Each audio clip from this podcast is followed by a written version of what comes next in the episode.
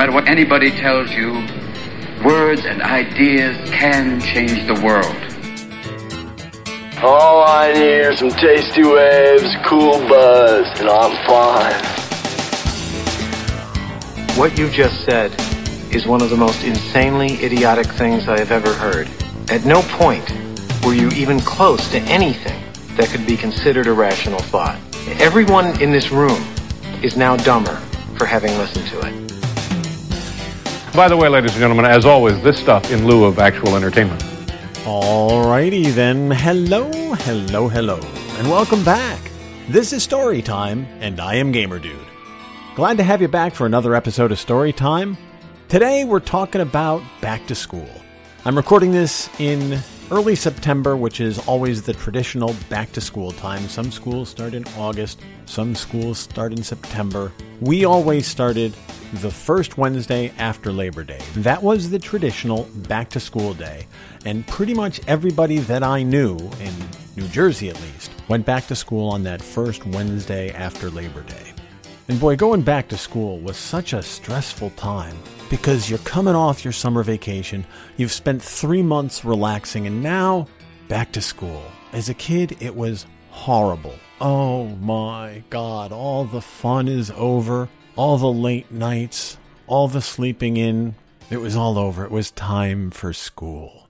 Now, it was always difficult for us to make the transition for a number of reasons, one of which was, as you may recall from a previous episode of the podcast, vacation time in my family was always the last two weeks of August. And the last week of August always ends on the weekend where Labor Day weekend falls. So that meant we went from mid August right up to Labor Day weekend, and then we were back home, leaving us only Sunday, Monday, and Tuesday to enjoy the last remnants of summer before having to go back to school. And we always had to cram everything in those last three days, whatever last minute shopping we had to do, whatever last minute preparations we had to do. It was always those last three days before going back to school on that Wednesday. And there was always shopping, but there was not a lot of shopping. It's not like it is now. Nowadays, when I when I was shopping for my kids when they were in school, it was a full blown shopping trip. All kinds of clothes needed to be bought. Every school supply you could ever imagine 94 notebooks and 112 pencils, and 17 different colored pens, and crayons out the wazoo. Whatever they needed, we spent weeks accumulating supplies when my kids were young. When I was young, the demands were not that steep. We had to have a couple of notebooks, a couple of pencils, an eraser, a pen. Pretty much that was it. Obviously, you needed new clothes because kids grow and we all were growing and we all needed new clothes. So we always went out and shopped. And we did some of the shopping just before we went on vacation and we would do the rest of the shopping after school started. These days, it always seems that kids need that first day of school new outfit. That was never a thing when I was a kid. Yeah, we wanted to have new clothes, clean clothes, but I do not remember a single time where I had a special first day of school outfit. It was just whatever was clean and whatever was fitting, that's what we wore the first day of school. But we did get some new clothes because we needed them. I always hated shopping for the new clothes because back in the day you would shop at Sears or J.C. Penney, or in our case a lot of times at Kmart or at Jamesway, one of the local knockoffs of Kmart. There was a store called Two Guys, another knockoff kind of department store, because Sears prices and J.C. Penney prices were a little high for us. So we were at Kmart and Two Guys, and we'd get whatever we could afford. In my case, my choices were always limited because, as you probably recall, I was the fat kid growing up. So I was always shopping in the Husky department, and the Husky kids did not have a lot of selection. And they always had Husky on them somewhere. Kids would know. Kids would know you had Husky jeans. I don't know how they knew, but I had Husky jeans. Not only did I have Husky jeans, I had fat feet. So I didn't have many options for shoes. My parents wanted me to have good support shoes, so I didn't get tennis shoes or sneakers or basketball shoes or whatever you want to call them. There were no Air Jordans back then, by the way. But I could only wear sneakers for gym class. I couldn't wear sneakers to school, not for the first few years of school. No, we were dressing appropriately. We had specific clothes that were school clothes, and then we had specific clothes that were after school or play clothes. That's what my mom called them. We would change out of our school clothes into our play clothes when we got home. And the school clothes were always nicer pants, nicer shirts, button downs. You didn't wear t shirts to school. You didn't wear sweatshirts to school. You would wear a button down shirt and maybe a sweater. You would have a nice pair of chinos or whatever other kind of pants were, for lack of a better term, professional looking. Jeans really weren't allowed in school when I was a kid until they changed the dress codes when I got to middle school. We had kindergarten was a separate school, first through fourth was elementary school, fifth through eighth was middle school, and then high school started at ninth grade. And we had a dress code that didn't allow jeans until fifth grade. So we always had to find nice school clothes for those first few days of school. And back in the day, I didn't like shopping because my choices were limited. I didn't like trying on clothes. I never found anything that I really, really liked. My mom and dad wound up, actually, my mom, not my mom and dad. My dad didn't care. Yeah, whatever. Put clothes on them, send them to school. But my mom would always wind up picking the stuff that I wore, and it was just not an enjoyable thing. Nowadays, I shop for myself and I pick out things that I like, and I have a lot of different things in my wardrobe. But back in the day, I couldn't care less about shopping. Whatever, mom, just please can we pick something and go home? And all shopping was at the store. There was nothing online. You went to the store and you did your shopping. The other thing we did to prepare for school was get the school supplies, as I said, but not just the papers and the pencils and that sort of thing, but the lunchbox. When I was in elementary school, the lunchbox was the key. You had to have a cool lunchbox. Now, if you go into any antiques shop these days, or you go on eBay and you search for vintage lunchboxes, those lunchboxes that are vintage, those were the lunchboxes that I grew up with. And every TV show, every cartoon, every movie had a lunchbox. And each lunchbox had a thermos. And the lunchbox had pictures from the show or the movie or the cartoon or the comic book. And the thermos had a different scene on it. And back in the day, you would pack a lunch and then you'd have a thermos that you would fill with milk or orange juice, always something healthy. And all of the kids would take that to school and eat their lunch out of it. Back in the day, not many schools had a hot lunch program. Those didn't come in, at least near me, until I was in elementary school. So you would always bring your lunch from home. So to do that, you needed a cool lunchbox.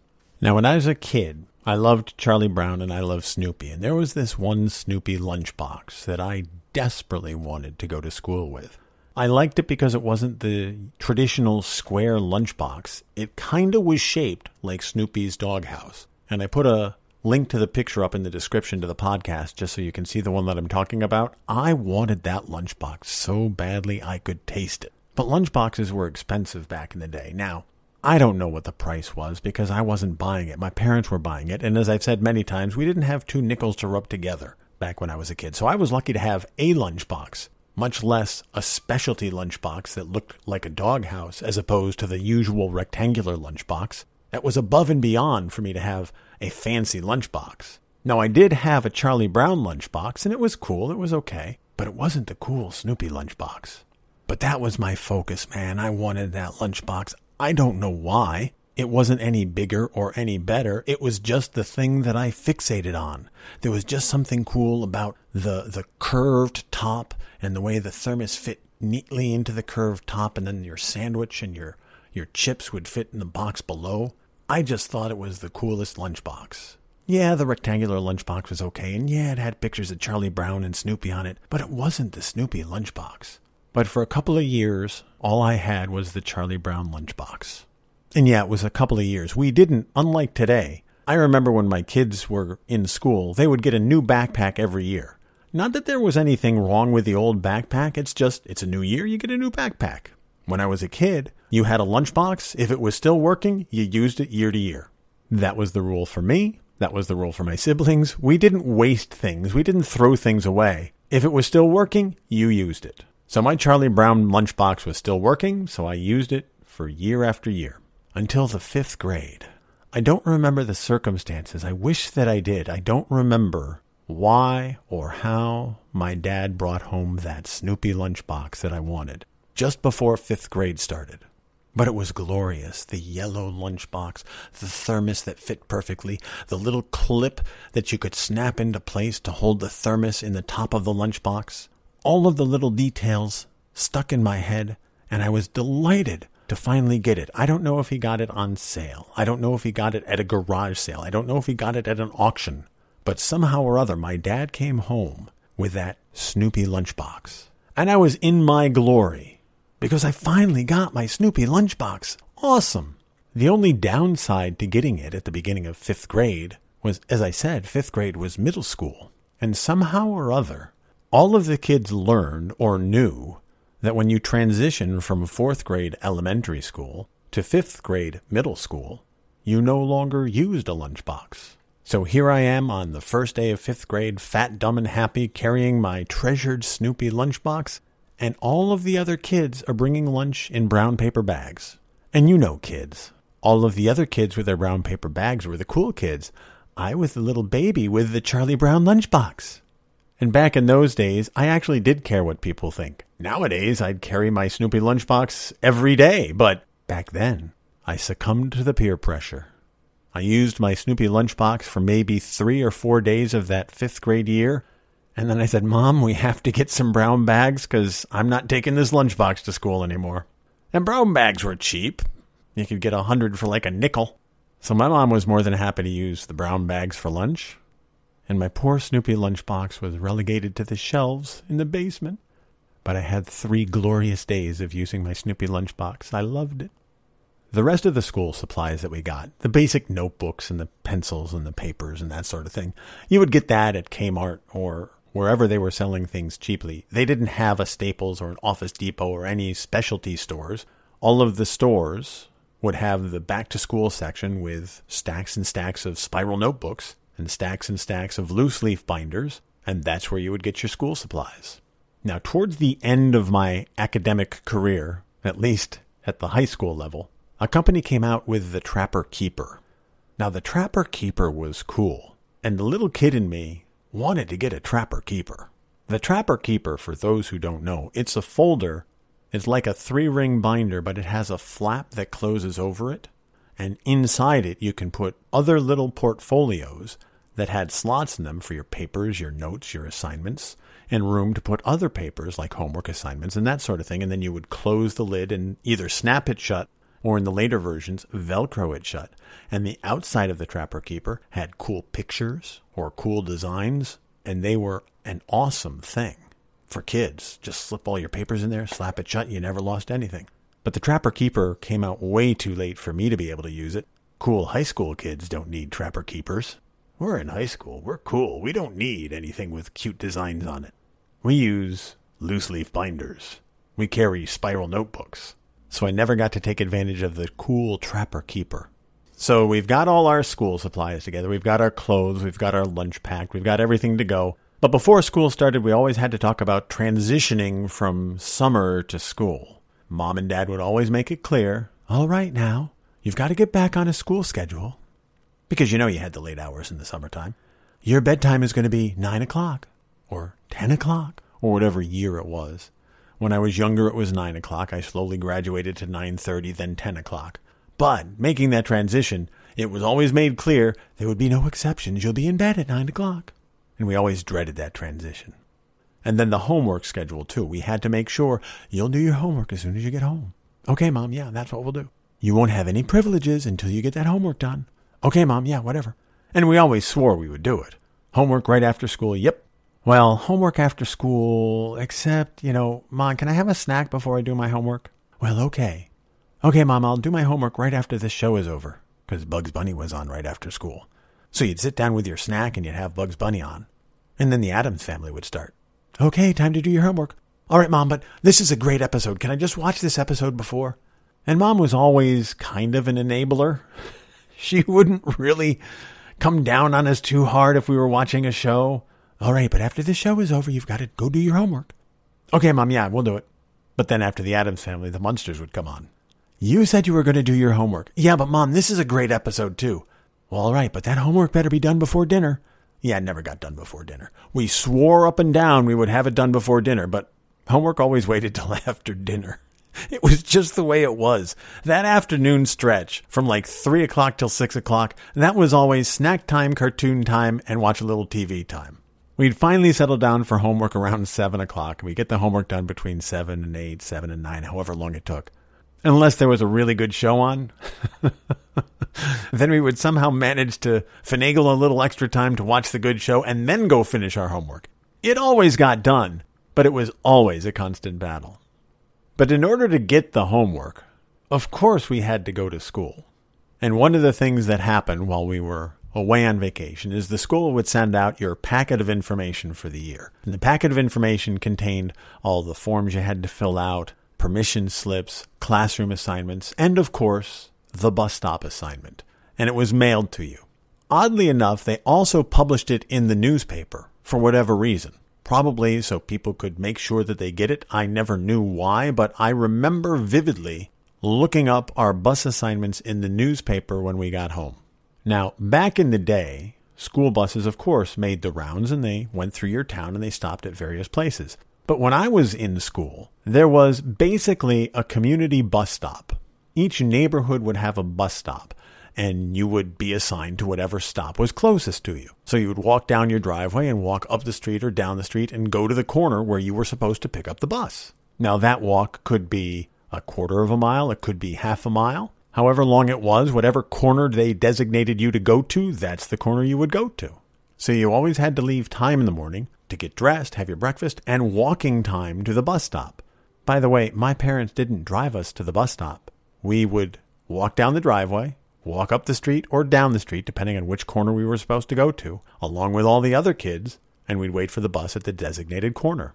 Somewhere along the line, parents decided they had to drive their kids to bus stops. I don't know when that happened. Maybe it's because the perception is that society has changed so much that kids can't walk safely from home to the bus stop anymore. And I guess there's some validity to that, and I understand the concern. When my kids were in school and taking the bus, the bus stop was visible from the house, so you could keep an eye on the kids while they were at the bus stop and you could watch them walk from the house to the bus stop.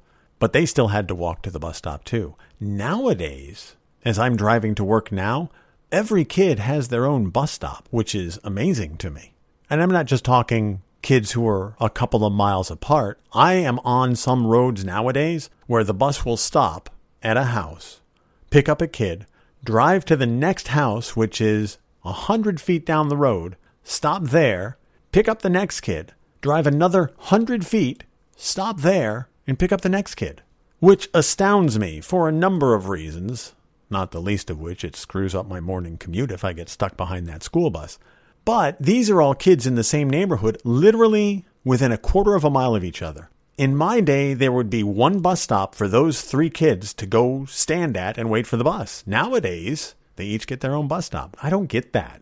Not only that, when I was a kid, part of the school shopping was getting a raincoat. You always had to have a raincoat for those rainy days where you'd be standing at the bus stop waiting for the bus. I hated those yellow slickers. That's all there was back in the day. Yellow slickers. I hated those coats. They were hot. They were ugly. You'd put that on. It was like putting on saran wrap and you would just sweat your butt off. That, yeah, it would keep you dry on the inside, but you'd be so sweaty underneath it. It was horrible. But that's what we did. If it was raining outside, no matter how hard it was raining, we put on a raincoat, we put on a hat, and we wait for the bus. Nowadays, the parents who have a bus stop at the end of their driveway hop in the car, drive their kids to the end of the driveway, and have them sit in the car waiting for the bus. I understand wanting to protect your kids, but boy, that's that's a step too far, in my opinion. The kids aren't going to melt. It's not like we're raising a whole bunch of wicked witches of the West who are going to disappear if we get them wet. Get a raincoat, throw an umbrella in their hand if you really need to, and send them out to the bus stop. Nowadays, with my kids out of school, my feelings on back to school time are very, very different. I have a totally different perspective now. Back to school time for me means my morning commute is going back to crap. What it means is the school buses are back on the road, the kids driving to school are back on the road, the teachers driving to school are back on the road. Summer times, the commutes to work are so nice on the East Coast. There's no traffic. You can get to work. It shaves 15 to 20 minutes off of every commute that I have when I'm commuting from June to September. But once school starts, and all the buses are on the road, all the kids are on the road, all the teachers are on the road. You have to plan alternate routes. You have to time things perfectly so you don't get stuck behind a school bus because otherwise you can add another 20 minutes on top of the 20 minutes you have to add for all the traffic. Yeah, I don't like back to school now for very different reasons than when I was a kid. The one good thing about back to school time, though, is that it is the signal to the transition from summer to fall. Now, I love summer. Summer's my favorite season, but I also love fall. There's something about fall the sense of fall, the colors of fall, the foods of fall. There's everything good about the fall to be happy about. Whether it's putting on that sweater that you love, or that hoodie that you love, or going out and having apple cider at the apple farm, or picking apples, or going for tractor rides, or carving pumpkins. I love everything about the fall. So I don't mind the fall. I always did mind going back to school. And I do mind back to school because, well, traffic. But I can accept the back to school problems because I do get the fall.